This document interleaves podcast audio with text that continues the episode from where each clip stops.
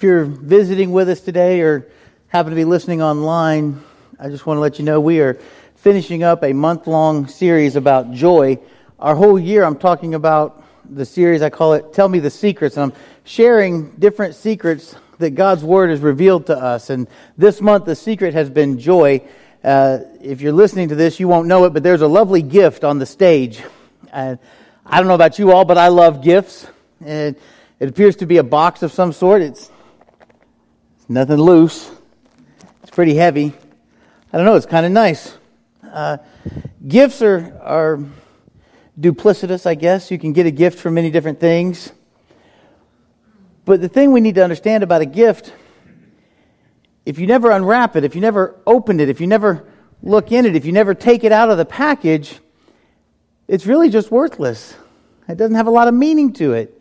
Right now, there's just this pretty box looking thing wrapped in red, white, and blue wrapping paper. Who knows? I'm, I'm glad that there's a gift on the stage because I have to be honest with you. This week has been a tough week in ministry for me. It started out Sunday night. After our men's Bible study, I listened to some issues that some of my church family are going through, and it hurt. Then I spent the better part of Tuesday in the doctor's office. I wasn't feeling well, had some issues with my throat, I had some follow up things, uh, results of some things I went in to talk to my doctor about. The good news there, everything finally checked out, but as you know, going to the doctor's office is, well, that's not the best field trip you can have for a day.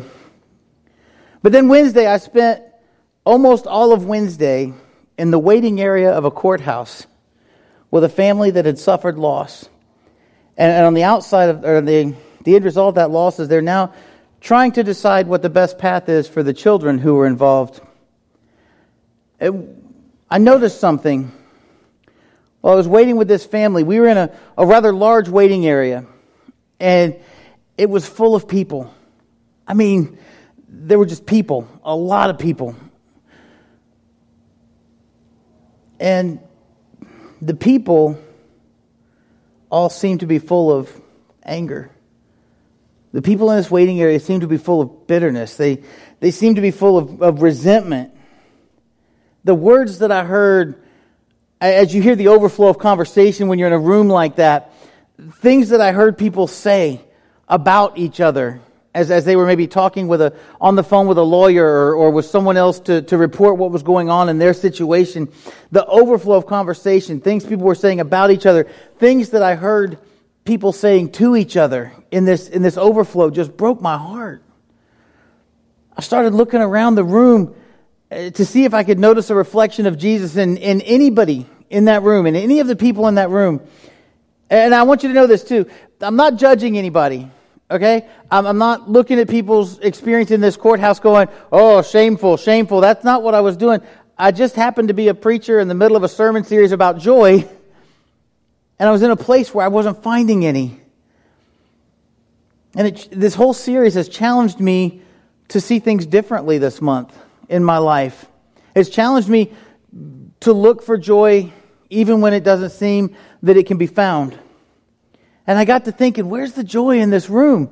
Last week, I shared a definition of joy with you from Kay Warren's book. Uh, the book is called Choose Joy Because Happiness Isn't Enough. And she says, Joy is the settled assurance that God is in control of all the details of my life, the quiet confidence that ultimately everything is going to be all right, and the determined choice to praise God in every situation. And with that definition stuck in my mind, I began to look around this, this room with these people who were just hurting for any appearance of joy, just a glimmer. A little bit of joy, a glimmer of somebody knowing that because God was in their life, ultimately everything that was going on that day was going to be okay. Now, before I move on with my story from the courthouse, I want to share with you one more secret about joy that I discovered. It's, it's probably the simplest secret of joy. I realized as I studied through the scriptures, as I, as I was looking at, at scripture that were focused on joy, it dawned on me the Bible commands joy. God's word commands joy. Now it's not it's not like the 11th commandment, thou shalt always be joyous before the Lord. It's not that. It's not a stoic thus saith the Lord joy, but as I looked through different letters written to the churches, as I looked through the New Testament and even in the Old Testament, I noticed over and over again, as I was reading through the Psalms, as I was reading through some of the epistles, that I was unwrapping a secret of joy from start to finish in God's Word. Maybe command is too strong of a word. I could say that the Bible strongly suggests joy or, or it highly recommends joy in the life of a Christian, but as I read through these things, uh, the letters written to the churches, I still think that command is the right word. God's word is, is chock full of examples of why, as Christians, we have every reason in the world to be joyous no matter what the occasion. And we forget that. Will you pray with me? Father God, this morning we come before you and we close out a series, and essentially it could just be the end of another month long study on a word or an action. But I pray that today, Lord, it'll be so much more than that. I pray that as we look at your word, as we look at examples in your word of why we should be joyful, I pray that we can put it into action no matter what the season in our life no matter what's happening around us, no matter what others choose to do, I pray, Lord, that we will honor you by being a reflection of joy in those situations. That we'll be slow to anger. We'll, we'll look at things that are really important. Lord, I pray that we'll leave here differently today. It's in your son's name I pray. Amen. Uh, we're going to look at Philippians chapter 2, by the way. I'm going to start in verse 1. And I think as, you, as we read through this, you'll see what I'm getting at as we begin to unwrap the secret of joy. Verse 1 says this Therefore, if you have any encouragement from being united with Christ, if any comfort from his love, if any common sharing in the Spirit, if any tenderness and compassion, then make my joy complete by being like minded, having the same love, being one spirit, in one spirit and of one mind. That doesn't mean, that doesn't mean we're always going to agree.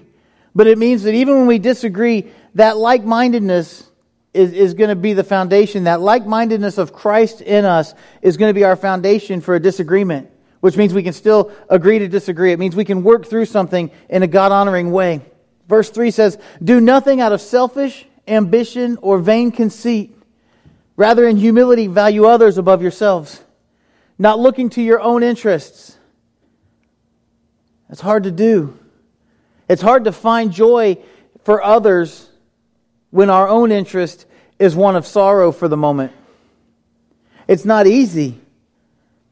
Not looking to your own interest. That means I have to put somebody else's interest before mine. Yes, it does. That means that sometimes moms and dads, what you think you deserve or what you think you want doesn't matter because the need of your child comes first. The direction of your, your kids come first. The rearing of your family comes first. Before your, your mother's night out or your, your dad's day off or whatever cute name you want to put on it for just hanging out and not doing what you should do for your family. Not looking to your own interest, but each of you to the interest of others in your relationships with one another. That's what church is. It's, it's relationship. It's us doing things with intentionality, living life together and in our relationships with one another, we should have the same mindset as Christ Jesus. I want to pause right there for a second because I overheard a conversation in the waiting room of the courthouse. And it went something like this. And from what I understood of the conversation, what I understand of it, a grandmother sent travel money to a mother so that the mother could travel in to the courthouse to speak to the judge about obtaining custody of her children. Now you may be thinking, that's good. The grandmother was putting her, the, the mother's needs maybe above herself. And, you know, it, it is. And this is where I caught that reflection of joy that I was looking for. As I watched this grandmother, I saw this reflection of Jesus. It was in this woman that I saw Kay Warren's definition of joy lived out for 10 long hours. I'm a people watcher drives my wife crazy. We go to Disney. We were at the Jubilee Balloon Festival in Decatur yesterday. It was great. There were all kinds of crazy people over there. Some of them from this church, but I'll tell those stories later. I love to see people's reactions to what's going on around them. I love watching little kids seeing things for the first time. And so I'm in this courthouse, and because I'm a people watcher, because I'm, I'm preaching on joy and I'm looking for joy, I see in this, in this grandmother this definition of joy lived out as the day progresses. In the midst of the noise, in the midst of the anger, I see this woman who throughout the day just walked with a quiet confidence. She had dignity, she had self control. While everybody around her was speaking their minds, and let me tell you, when you get in a situation like that, people really, what's on their minds will amaze you. Nobody was holding back. As I, as the, and again, you just hear these overflows of conversation, but all these people are speaking their minds, their, their harsh words, their, their cursings, their, all these things going on. And I watched this woman, she never once uttered a disgraceful thing to anybody.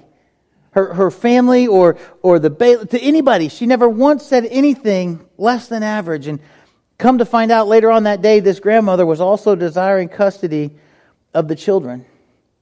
And what, what really settled on me was if she hadn't offered that money to the mother to come in to travel, the mom would have most likely lost an opportunity to begin the process of gaining custody of her children.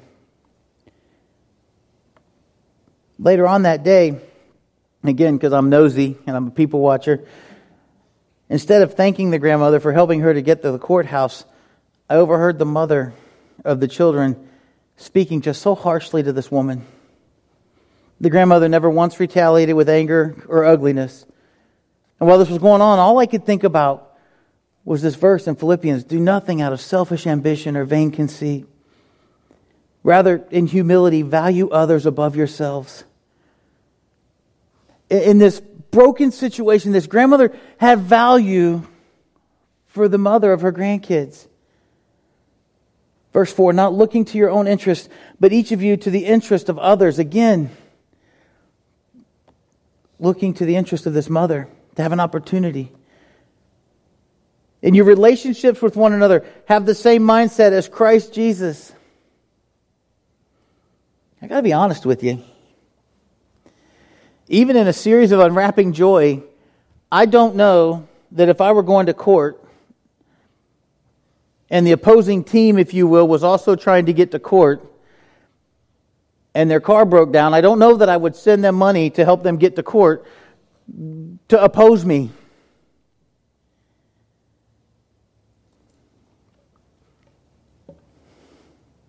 Would you? It was like the ultimate what would you do with uh, John Quinones or whatever his name is on TV? Here we are in the courthouse. I don't know that I would do that. I wouldn't pay you to come and fight me.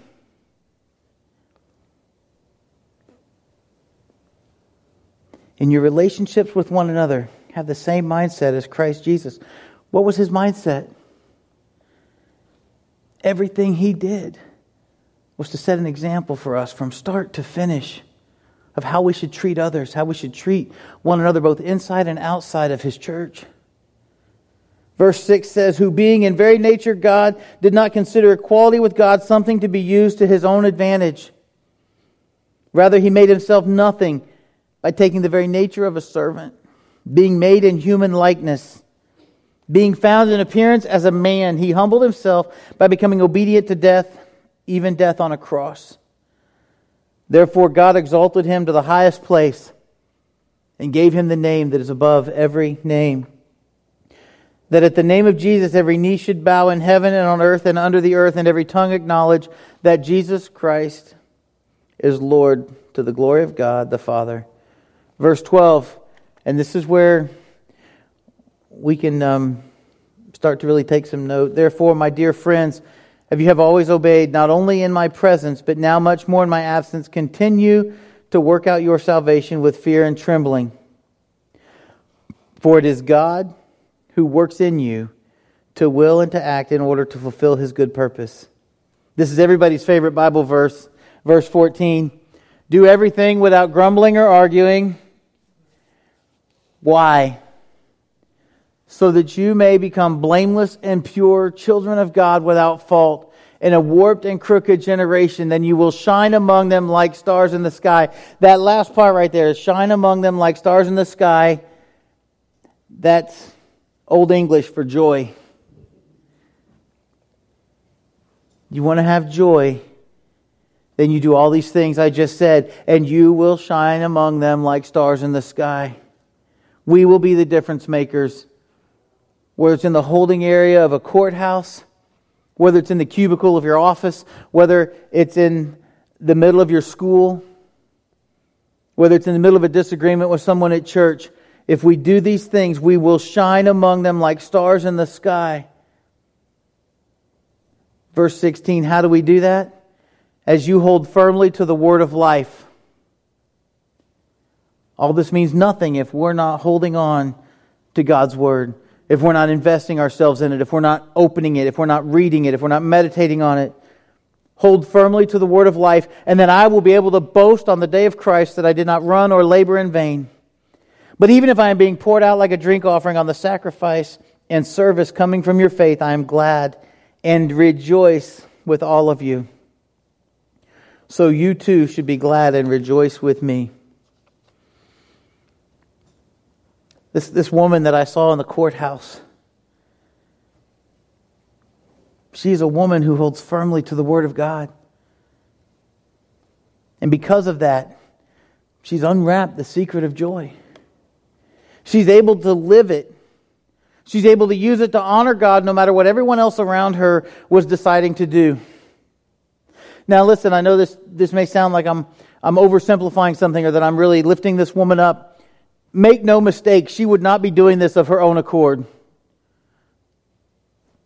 That's not something you do because when you see something like that in a person, it has to be the result of their relationship with God. It wasn't that she was just a great grandmother. My grandmother was the best grandmother in the whole world. She was better than your grandmother. She was better than any grandmother that's in this building right now. Okay? But, but that's it. It's a result of a relationship with God. What I saw in this woman is what happens when you put God first in your life.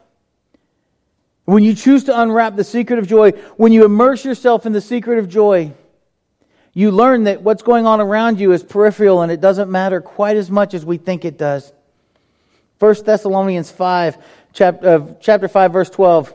Paul says this in his final instructions to the church in Thessalonica. He writes these words. He says, Now we ask you, brothers and sisters, to acknowledge those who work hard among you, who care for you in the Lord, and who admonish you. Hold them in the highest regard and love because of their work. Live in peace with each other. And we urge you, brothers and sisters, warn those who are idle and disruptive. Encourage the disheartened. Help the weak. Be patient with everyone. You know what I witnessed in that courthouse waiting room was a lot of idle people. There was a lot of disruptiveness in their lives. Verse 15 says, Make sure that nobody pays back wrong for wrong you have no idea how many conversations I heard where people were on the phone. I'm going to tell them what's right. I'm, I'm going to show them how to do this. I'm going to do this. I'm going to do that. Payment. God's word says, make sure that nobody pays back wrong for wrong, but always strive to do what is good for each other and everyone else. Always strive to do what is good for each other and for everyone else. Was it in the best interest of that grandmother to, to send that money to bring that mother into court? I don't know, but you know what? God's word, there's an example of that. And she did what was good for everyone. Verse 16 says, Rejoice always, pray continually, give thanks in all circumstances, for this is God's will for you in Christ Jesus. Do not quench the Spirit, do not treat prophecies with contempt but test them all. Hold on to what is good. Reject every kind of evil. And may God Himself, the God of peace, sanctify you through and through. May your whole spirit, soul, and body be kept blameless at the coming of our Lord Jesus Christ. Look, I don't want to keep preaching about this woman, but as I read through this, this is what keeps playing back in my mind.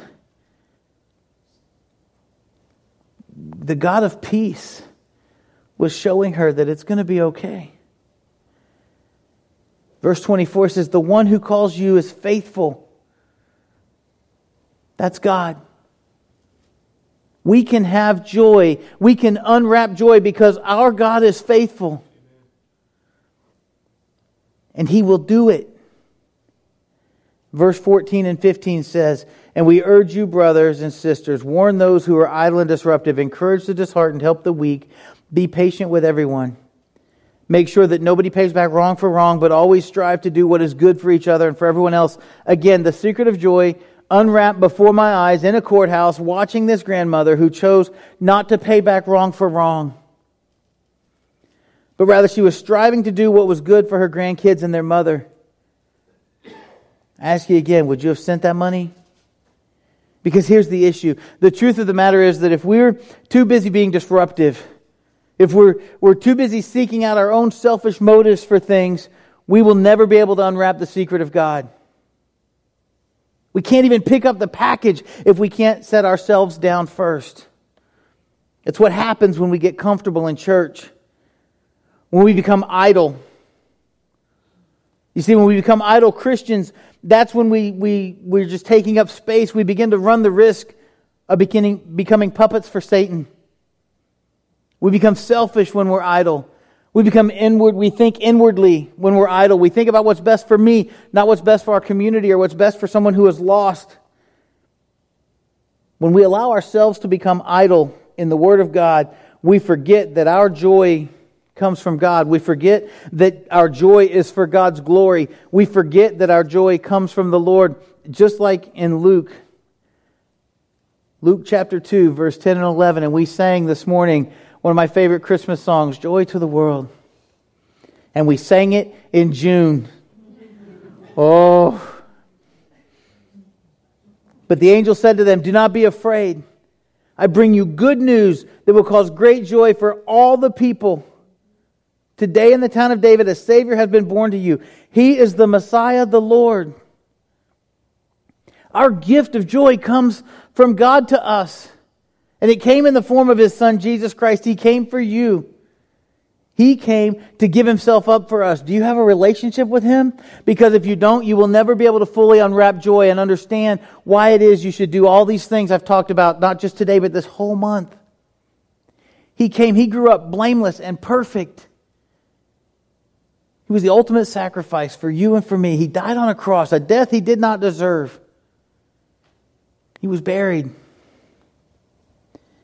And then three days later, he rose from the grave. He rose. And scriptures tell us that he's preparing a place for us now. But the question is you, you've been given a gift. Even if today was the, you came in at the last part of the series, you've still been given this gift because you now have the same knowledge that I have. That Christ came, he lived as an example. He died for you, for your sins. Will you unwrap the gift? Are you just going to maybe peek in and see? I don't know. The paper's too pretty. Maybe I don't want to do that. I had an aunt like that. Oh, it's so pretty. I would just wrap her stuff with a paper sack. Why would you do that? It's Christmas, so you will open the present. It doesn't do us any good to hold this beautifully wrapped gift of salvation and not open it. Listen, when you unwrap the gift that God gave us, I love unwrapping presents. Just love the tearing the paper and I know it may just seem like a Bible. There's joy. From start to finish, it's joy. You having a hard time in life? There's joy right here. You think you're the only one going through whatever it is you're going through? It's happened already and it's been recorded by God Himself of what His people have endured, far worse than what we've ever gone through or probably ever will go through. You want to know where joy is? The secret of joy? It's right here in God's Word.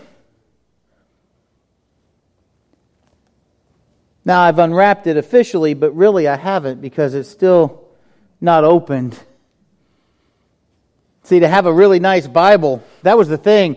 I grew up in the 70s. Every house had a Bible, and it was big, and it sat on a coffee table, and it had a nice wooden stand. That came from the Holy Land. That's made out of olive trees.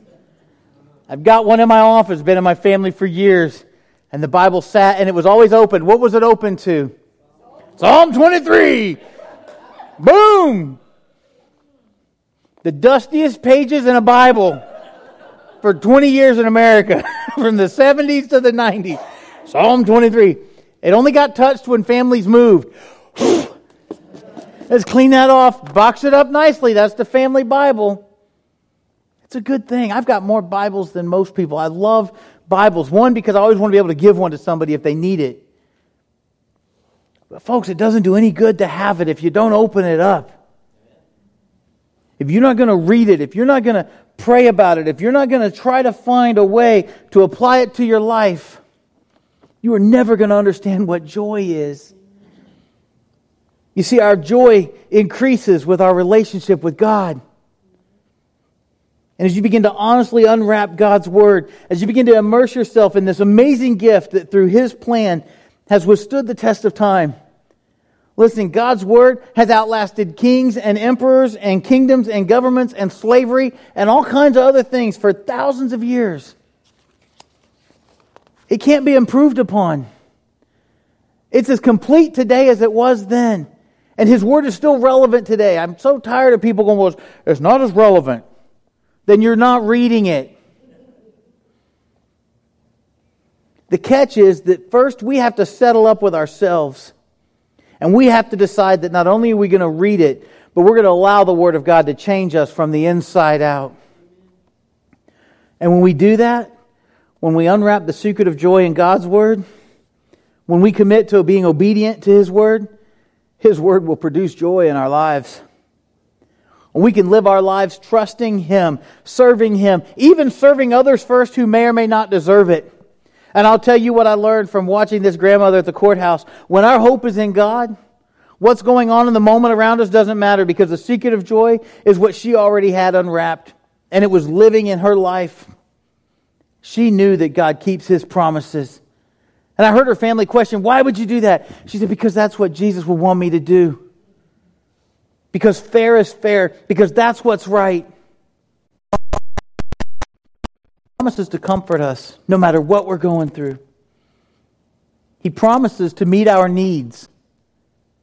Not our wants, not our desires, but He will meet our needs. He promises that if we are faithful to Him, He will be faithful to us. If that's all you knew about God, that's enough. Your joy can be made complete today because you know that our God keeps his promises.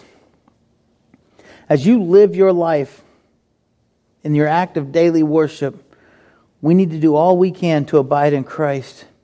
When you put him first, all the little things that are peripheral, they won't be quite the distraction that they were yesterday. You'll bring generous gifts when you put him first.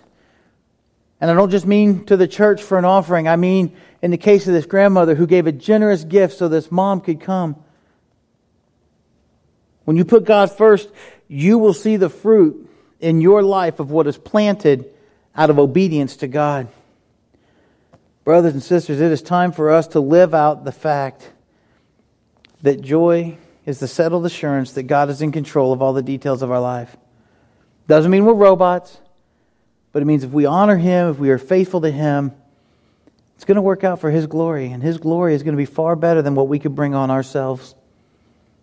It's time that we begin to live in the quiet confidence that ultimately everything is going to be all right. It's time to make the determined choice that we will praise God in every situation, no matter what it is. In Haiti, there's a saying, I'll try, I'm probably going to mess it up. It's tout by God déjà bien, which means everything is already okay. When you trust in the Lord, everything is already okay. You see, and in choosing joy, we'll all be a better reflection of Christ to one another, to our families, to our community. I don't know what it looks like for you to choose joy today. Maybe this morning for you, it's giving your life in, to Jesus Christ in a submission for baptism for the first time. I don't know. But when you do that, you'll be forgiven your sins. You'll receive the gift of the Holy Spirit and a whole new family that you maybe didn't even know you had. Maybe it's what you need to do to unwrap the gift of joy is to seek someone out that you've had disagreements with, or that you maybe there's some hardship, or there's some forgiveness that needs to be asked, or maybe there's forgiveness that needs to be given, or maybe there's someone you just don't see eye to eye.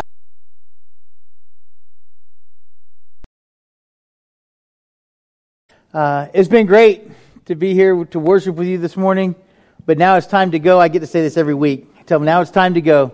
As you go, I want you to go considering that as we choose to unwrap the secret of joy, as we spend time in God's Word, and we make it a point to be a reflection of God in what we find out in our world, we will know for sure that joy is the settled assurance that God is in control of all the details of our life. As you go this week, go choosing to unwrap the secret of joy. Will you sing this last song with us?